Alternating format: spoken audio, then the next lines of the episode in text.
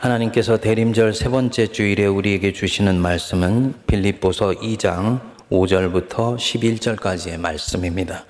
너희 안에 이 마음을 품으라 곧 그리스도 예수의 마음이니 그는 근본 하나님의 본체시나 하나님과 동등됨을 취할 것으로 여기지 아니하시고 오히려 자기를 비워 종의 형체를 가지사 사람들과 같이 되셨고 사람의 모양으로 나타나사 자기를 낮추시고 죽기까지 복종하셨으니 곧 십자가에 죽으심이라. 이러므로 하나님이 그를 지극히 높여 모든 이름 위에 뛰어난 이름을 주사 하늘에 있는 자들과 땅에 있는 자들과 땅 아래 있는 자들로 모든 무릎을 예수의 이름에 꿇게 하시고 모든 입으로 예수 그리스도를 주라 시인하여 하나님 아버지께 영광을 돌리게 하셨느니라. 아멘. 지난 6개월 동안의 안식을 마치고 제가 두 주간 설교했던 것을 우리 성도님들이 유심히 들어보셨다면 성도님들은 제 설교의 초점이 조금 달라져 있다는 것을 느끼셨을 것입니다. 저는 지난 두 주간에 걸쳐서 하나님의 사랑을 주제로 설교를 했었습니다. 설교의 주제를 성도인 우리가 이 성경에서 무엇을 배울 것이고 어떻게 살아야 하는가 이것을 말한 것이 아니라 하나님이 나에게 어떻게 하셨는가 하나님 자신을 주제로 설교를 한 것입니다. 이유가 있습니다. 한국 교회의 현재를 보는 저 나름대로의 시각 때문입니다. 한국 교회가 지금 위기라는 사실은 이미 기정사실이 되었습니다. 목회자들이나 신학자들이 지난 10여 년 동안 온갖 진단을 하고 처방을 하지만 백약이 무효입니다. 저는 한국 교회 위기는 생각보다도 원인이 그렇게 복잡하지 않다라고 봅니다. 한국 교회 위기는 어느 순간부턴가 교회가 하나님을 잃어버렸기 때문입니다. 교회 안에 하나님이 보이지를 않아요. 성도님들은 동의가 잘 되지 않으시지요. 무슨 말이냐? 우리가 얼마나 하나님을 경배하고 하나님을 예배하며 하나님을 찬양하는데 정말 그럴까요? 정말 우리가 그렇게 하나님을 의식하며 살아가고 있을까요? 크고 작은 일에 하나님은 이런 나를 어떻게 보실까? 그것을 늘 의식하면서 생각하고 행동하고 살고 있을까요? 만일 그렇게 하고 있다면 지금의 내가 정말 그럴 수가 있겠습니까?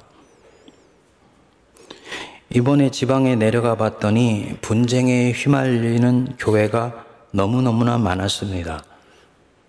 근데 분쟁의 원인을 보니까 하나님을 경외하지는 못해도 의식하면서 살아가고 있다면 저렇게 하지는 않을 것 같은데 라고 생각되는 모습이 너무나 많았습니다. 이들이 정말 하나님이 살아계시고 그분이 오늘 나를 바라보고 계시며 내 삶을 감찰하시고 계시다는 걸 의식한다면 절대로 그렇게 행동하지 못할 안타까운 일들이 너무 많더라는 것입니다. 교회가 하나님을 잃어버렸다는 말입니다. 우리는 입으로는 하나님을 계속 말합니다. 하나님 앞에 수 없는 수식어를 갖다 붙이며 하나님을 경배합니다. 그런데 심령 속에서는 하나님이 계시지도 않고 하나님이 나를 다스리시지도 아니하세요. 이것을 보면서 제가 무엇이 문제였을까 짚어보았더니 어느 순간부터인가 교회가 하나님을 말하지 않기 시작했습니다. 성경 66권의 주인공이 누구세요? 하나님이세요. 아브라함, 야곱, 이삭, 다윗, 요셉, 예레미야, 엘리야가 주인공이 아니시고 태초에 하나님이 천지를 창조하시니라. 하나님이 주인공이세요. 인류 구속사의 주인공은 하나님이세요. 그런데 어느 순간부터인가 우리 목사들이 하나님을 주제로 설교하기를 그쳤습니다. 하나님은 그냥 하나의 전제가 되고 상수가 되었어요. 그래서 그것을 전제로 해서 그래서 우리가 여기서 어떤 교훈을 받아야 하는가? 어떻게 살아야 하는가? 그분이 내게 무엇을 지금 가르치시고 있는가? 이런 설교가 강단의 줄을 이루게 되었습니다. 하나님 자신을 가르치고 하나님 자신을 드러내는 설교가 점점 없어져 가고 있다는 말입니다. 그러다 보니까 점점 성도들의 가슴에서 하나님이 흐릿해졌어요. 하나님을 의식하지 않게 되었어요. 결국은 교회가 하나님을 잃어버리게 된 모양이 된 것입니다. 이에 대해서는 설교자인 저 자신도 반성하는 바가 너무 많습니다. 제가 올해로 정확하게 설교를 한 지 30년째가 되는 해인데, 과연 지난 30년 동안 설교를 해오면서 내 주님이신 하나님 자신을 내가 얼마나 드러내었던가? 그분 자신을 전한 설교가 과연 얼마나 되는가? 생각을 해봤더니 이 열 손가락으로 헤아릴 정도더라고요. 30년 동안 설교를 했는데 하나님 자신을 드러낸 설교는 열 번이 채 되지를 않는다. 깊이 반성합니다. 이제는 말하지 않았던 하나님을 말할 때가 되었고, 듣지 않았던 하나님을 들어야 될 때가 되었다고 봅니다. 여러분, 하나님 자신을 설교하는 일은 쉬운 일이 아닙니다. 왜냐하면 현대 교인들은요, 설교를 들으면 본능적으로 우리 안에 질문이 일어나요. So what? 그래서 어쨌다는 말이냐? 그래, 하나님이 그런 분이셔서 나보고 어떻게 하라는 말이냐? 항상 행위를 어떻게 해야 될 것인지를 듣고자 해요. 설교가 실천적으로 나에게 와닿아서 나를 움직이게 하는 그 방향을 얻기를 원합니다. 좋은 뜻에서는 굉장히 실용적이고 실천적인데, 신앙이라는 것이 행위 자체가 아니라 그 행위가 나타나는 뿌리와 존재의 근원이 훨씬 중요하지 않습니까? 그래서 신앙이라는 것을 사실은 종교, 바닥 종자에 가르칠 교자, 마루종자에 가르칠 교자라 그러잖아요. 행위가 나오는 뿌리와 근간을 가르치는 것이 결국은 종교거든요. 그러면 기독교를 전한다 할 때는 기독교인의 삶이 나오는 뿌리와 근간이 되는 하나님 자신을 듣고 전하고 마음속에 새겨서 그 하나님의 뜻이 나를 이끌어 가는 대로 살아가는 것이 신앙의 정통이고 모본이에요. 근데 이 과정까지 가려면 성도들이 설교 시간에 하나님 자신에 굉장히 집중하고 몰입할 수 있는 그런 훈련이 되어 있어야 돼요.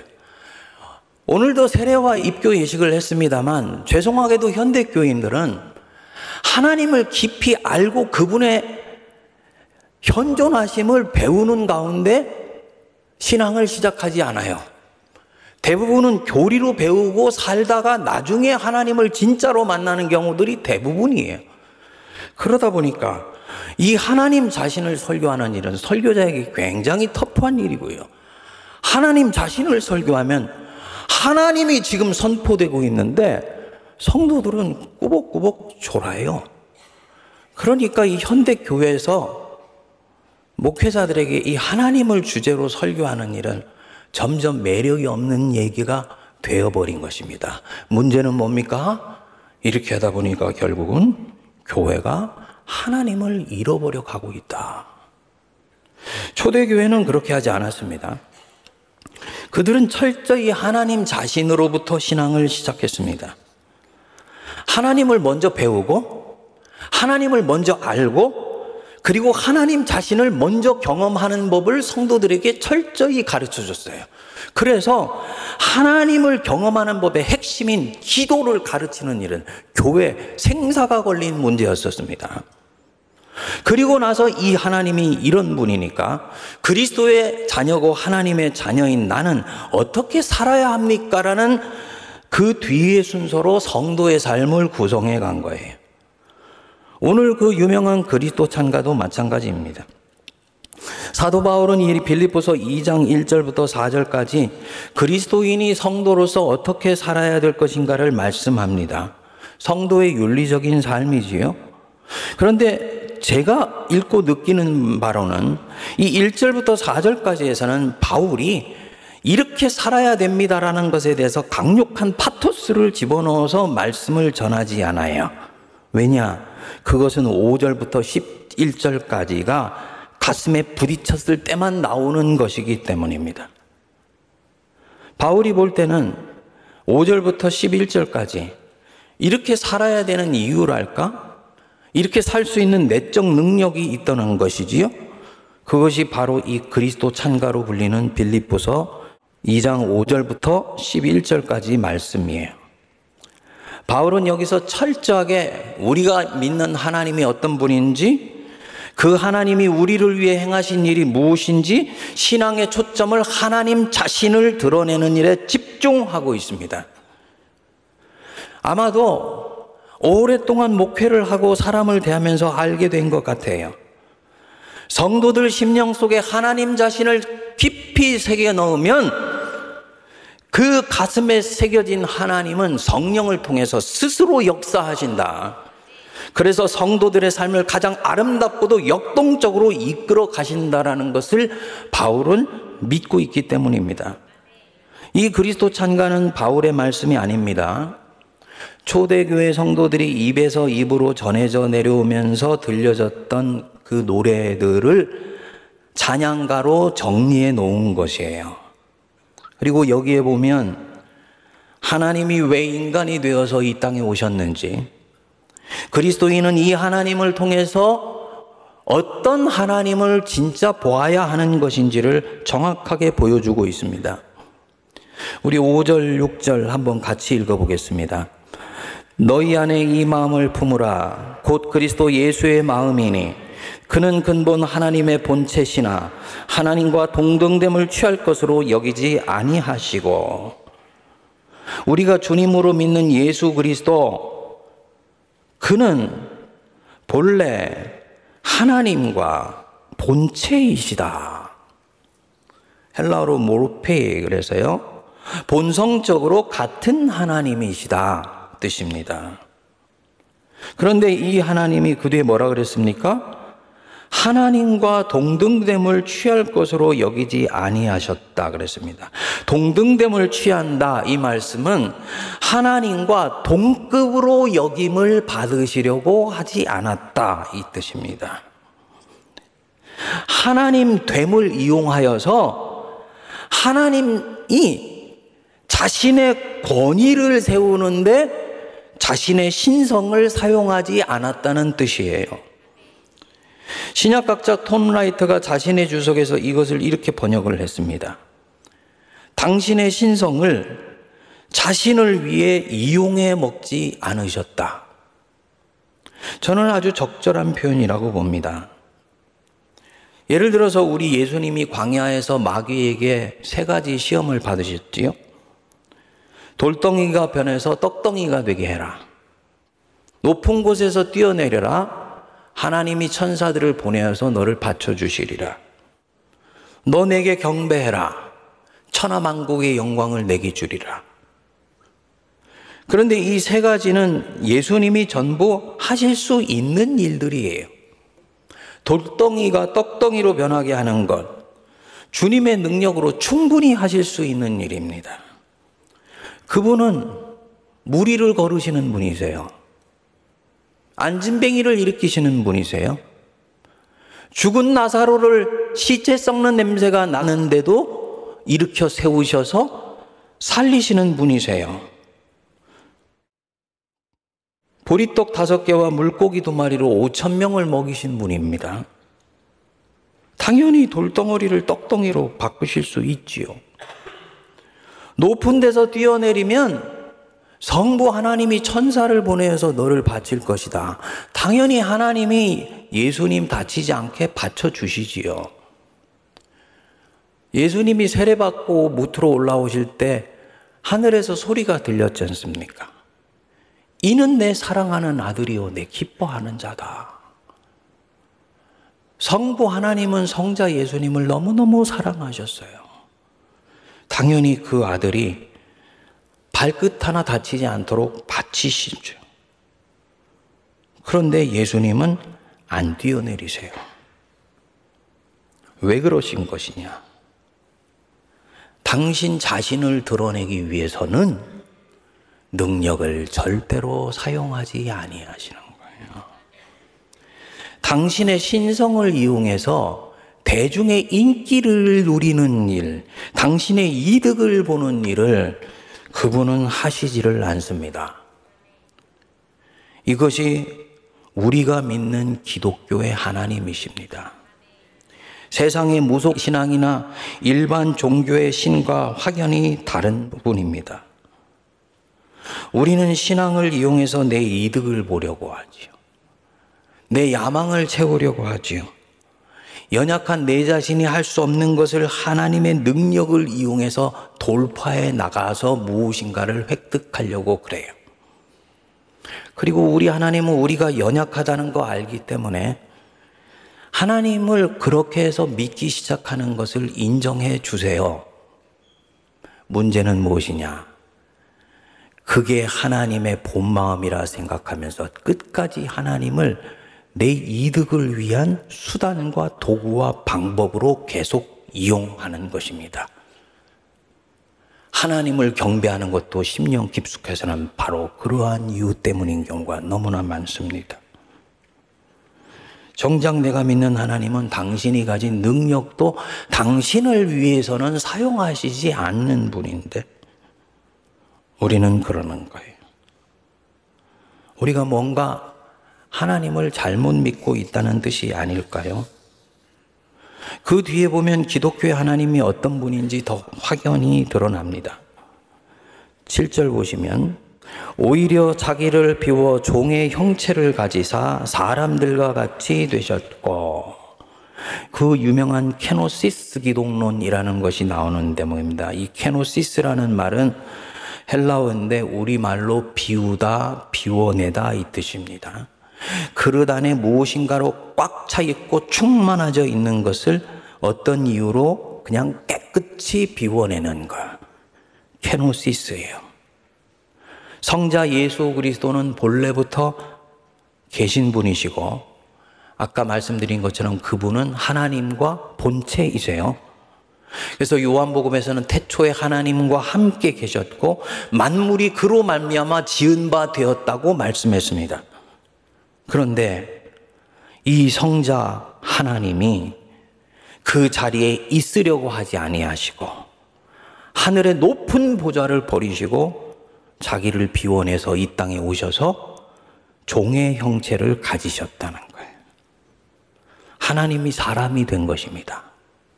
성탄이 되면 이 말을 너무나 많이 들어서 하나님이 사람이 되었다라는 것이 별로 가슴에 와닿지를 않아요. NIV 영어 성경에 보니까 보다 실감나게 번역이 되어 있더라고요. He made himself nothing. 그는 당신 자신을 아무것도 아닌 자로 만들어 버리셨다. 그리스도께서 자기 자신을 nothing, 아무것도 아닌 자로 만드셨다. 성도님들 중 아마 이 말씀을 들으면 좀 불편하실 것입니다. 사람이 어떻게 아무것도 아니냐? 인간이 얼마나 존귀한데 nothing이라니 너무 인간을 비하하는 것 아니냐? 그런데 여기서 이 nothing은 절대적인 개념이 아니고 상대적인 개념입니다. 인간이 nothing이라는 말이 아니라 하나님 자신의 숭고함과 위대함과 광대하심과 그 존귀하심에 비하면 인간은 그야말로 nothing이라는 얘기입니다. 하나님이 인간이 되셨다. 이것에 대해서 어떤 목회자는 그렇게 얘기를 했습니다. 사람이 자기 강아지하고 살고 있는데 이 강아지를 너무 사랑해서 이 강아지와 의사소통을 하고 싶고 같이 살고 싶어서 사람이 어느 날 강아지가 된 것이다. 그게 하나님이 사람이 된 것이다. 막 비슷한 것이다. 라고 비유를 했어요. 아주 나쁜 비유는 아닌데 내용으로 들어가 보면 100% 적합한 비유가 아닙니다. 인간이 강아지가 되었다. 근데 이 둘은 종은 서로 다르지만 코로 숨쉬는 피조물들이에요. 그러니까 피조물이 피조물이 된 것입니다.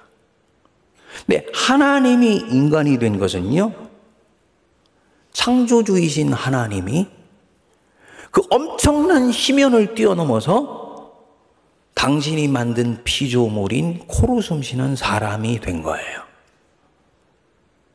그러니까 이 창조주와 이 피조물의 차이는 하늘의 하늘도 다 메워낼 수 없는 엄청난 간극이에요. 그렇기 때문에 이 엄청난 차이를 생각하면 예수께서 자기를 비워내셔서 자기를 부정하신 것은 자신을 nothing이라고 아무것도 아닌 자로 만드신 것과 조금도 다를 바가 없다는 뜻이죠. 그렇게 자기를 비워내시고 nothing으로 만드셔서 어떻게 하셨습니까? 거기 우리 8절 한번 읽어보겠습니다. 사람의 모양으로 나타나사 자기를 낮추시고 죽기까지 복종하셨으니 곧 십자가에 죽으심이라. 톰 라이트가 이 부분에 대해서 아주 중요한 주석을 했습니다. 하나님이 인간이 되시겠다는 결단, 그리고 그 분이 십자가에 이르기까지 자기를 내어주어서 성부께 순종하겠다는 결단은 신성을 잠시 중단한 것이 아니다. 하나님 되심을 잠시 포기한 것이 아니다. 오히려 기독교가 믿는 하나님의 신성이 정말 무엇인가를 보여주는 대목이다. 기독교의 하나님의 하나님 됨이 거룩하심이 하나님의 신성이 정말 어떤 것인지를 바로 이 대목에서 보여준다. 기독교의 하나님은 올라가시는 하나님이 아니시고 내려오시는 하나님이시다. 우리가 믿는 하나님은 군림하시는 하나님이 아니시고 자기를 비워 종의 형체를 가지시는 하나님이시다. 그리고 그 끝에는 어떤 이유에선가 십자가 위에서 처참하게 자기를 찢어 스스로 죽으시는 하나님이시다. 그게 바로 기독교가 믿는 하나님이다. 초대교회 시대의 이 기독교가 가진 하나님의 이미지는요, 당시 히랍 세계나 로마 세계에 사는 사람들에게는 엄청난 충격을 주었습니다. 이들은 그리스 로마 신화에 나오는 온갖 신들, 자기들이 만든 다양한 신들을 섬기고 있었어요. 다신 사회였습니다. 그러나 그 많은 신들이 가진 공통적인 특징이 있었습니다. 이들이 섬기는 모든 신은 엄청난 힘을 가지고 있는 분이에요. 그 이들의 문화에서 신은 알렉산더 대왕이나 로마 황제 아구스토가 가지고 있는 그 모든 권력과 힘에 백배, 천배는 더 가지고 있는 분이라고 그렇게 믿었습니다. 그 크고 강하고 위대하고 각오한 힘을 이 신이 가졌기 때문에 그 신은 내가 숭배할 만하고 숭상할 만한 분이라고 여긴 거예요. 그런데 기독교인이 섬기는 하나님은 오히려 전혀 반대예요. 창조주라고 말해놓고는 자기를 아무것도 아닌 자로 만드셔서 이 땅에 내려오시는 거야. 그것도 로마나 그리스에서 태어나는 것이 아니고 식민지가 되어 있는 이스라엘 저 변방에 이름 없는 목수의 아들로 소죽통 소염을 통해서 인생을 시작하셨는데 그것이 메시아가 이 땅에 오신 표징이라는 것입니다. 도대체가 이해할 수가 없었습니다. 역사의 기록을 뒤져봤더니 더 놀라운 것은 이 메시아가 자기들이 만든 형 중에서 가장 비참하고 고통스럽고 극악한 범죄자들이 사형당하는 십자가형에 죽은 바로 그 사람을 메시아라고 섬긴다는 거예요. 그러니까 이 사실은 당시에 그리스 로마에 있는 이 주류 문화에서는 엄청난 반문화적 성격을 가졌습니다. 오늘날의 교회는 어떻게 하면 문화 속에 흘러 들어갈까? 어떻게 문화와 잘 융합할까? 어떻게 하면 문화와 잘 조화를 이루어서 문화도 일어나고 교회도 번성할 것인가에 관심을 갖는데 초대교회에 믿는 이미 이 하나님은 세상이 가지고 있는 그 문화의 흐름과 그렇게 크게 신경 쓰지 아니하면서 하나님 자신을 도도하게 선포하는 거예요. 그러니까 이게 counter-cultural, 반문화적 성격을 가질 수밖에 없었던 거죠. 자연이요. 체제 전복적인 성격을 가져요. 저들이 자신들은 가이사를 신으로 섬기고 그 신은 힘이 있는 신인데 예수님이 말씀하시죠. 너희 중에는 그렇지 아니하니 너희보다 큰 자 위에 군림하려고 하는 자는 오히려 섬기는 자가 되어야 된다. 엄청나게 체제 전복적인 성격을 가진 말씀입니다. 그래서 사도행전에선 사람들이 이 예수 믿는 사람을 세상을 뒤집어 엎는 자들, upside down 해내는 자들이라고 생각하고 부담스러워 했습니다. 그런데 가만히 보니까 이 무력해 보이는 하나님을 믿는 이 사람들 안에 자신들이 갖고 있지는 않은 엄청난 내적인 평안과 아름다움이 있다는 것이 보여지기 시작했습니다. 본인들은 지금 가지고 있으면서도 끊임없이 더 가지려고 계속 몸부림치며 그것을 위해서 신을 계속 쫓아가는데 저들은 아무것도 아닌 자라는 그 하나님을 섬기고 있는데요. 모든 것을 가지고 있는 사람들처럼 평안해 보이고 자족해 보이고 넉넉해 보이고 담대해 보이는 것입니다. 도대체 너희들이 믿는 하나님이 어떤 분이냐? 우리도 좀 알고 싶다. 이러면서 한 사람씩 한 사람씩 이 하나님에게 관심을 갖게 됩니다. 오늘날에도 마찬가지입니다. 우리는 우리를 낮출 수가 없어요. 우리는 우리를 비워낼 수가 없습니다. 그렇게 하면 사람들이 나를 경멸하고 우습게 보고 하찮게 볼지도 모르기 때문입니다. 저희 소천하신 장모님이 가끔 저한테 그랬습니다. 이 목사, 보통 때는 몰라도 은행에 갈 때는 꼭 잘 차려입고 가야 되네. 그냥 편하게 입고 가면 은행원들이 고객을 가볍게 보고 쉽게 대요. 그러시더라고요. 옛날 얘기죠. 요즘은 은행이 굉장히 친절해졌죠. 하지만 여기에 세상에 진실이 있습니다. 연말이 되면 누가 승진을 하고 누가 승진을 못하는지 누가 퇴직하는지 직장인들이 신경이 바짝 곤두서지요. 자신은 별로 승진에 아랑곳하지 않는데 때가 되어서 승진을 못하면 주변 사람들이 막 부채질하면서 속상해해요. 승진을 해야 될 때 못하면 그만큼 하찮게 대접받고 가볍게 대접받고 있다는 증거가 된다는 거예요. 여러분, 있는 자리에 그냥 있어도 사람들이 나를 우습게 볼 것 같은데, 낮아지다니요. 비워지고 평범해지다니요. 그렇게 하면 하찮게 대접받는 거야. 그래서 우리는 그렇게 할 수가 없습니다. 근데 이 땅에 오신 하나님, 지극히 보잘 것 없는 존재로 자기를 결단하셨어요. 십자가에서 죽기까지 순종하시겠다고 결단하셨습니다. 왜일까요? 누군가를 너무너무 사랑하기 때문입니다. 한 존재가 누군가를 진정으로 사랑하면 그는 그 대상을 위해서 하지 못할 것이 없다고 그러잖아요. 전에 한번 말씀드렸는지 모르겠는데 우리 교회 그 은퇴 장로님이 그 결혼하신 권사님하고 처녀 총각 때 러브 스토리를 심방했는데 말씀해 주시더라.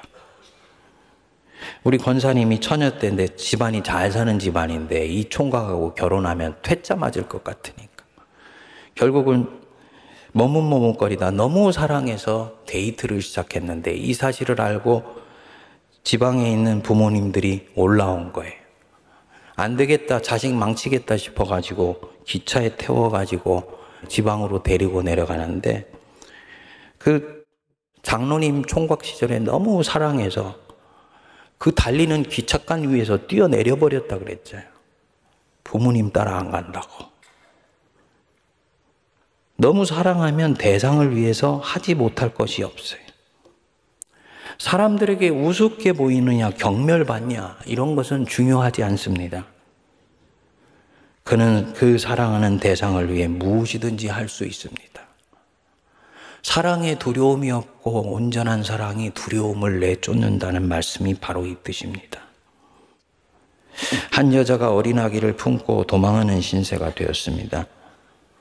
혹한이 몰아쳐서 아이의 몸이 싸늘하게 식어가는 것을 여자가 감지하게 돼요.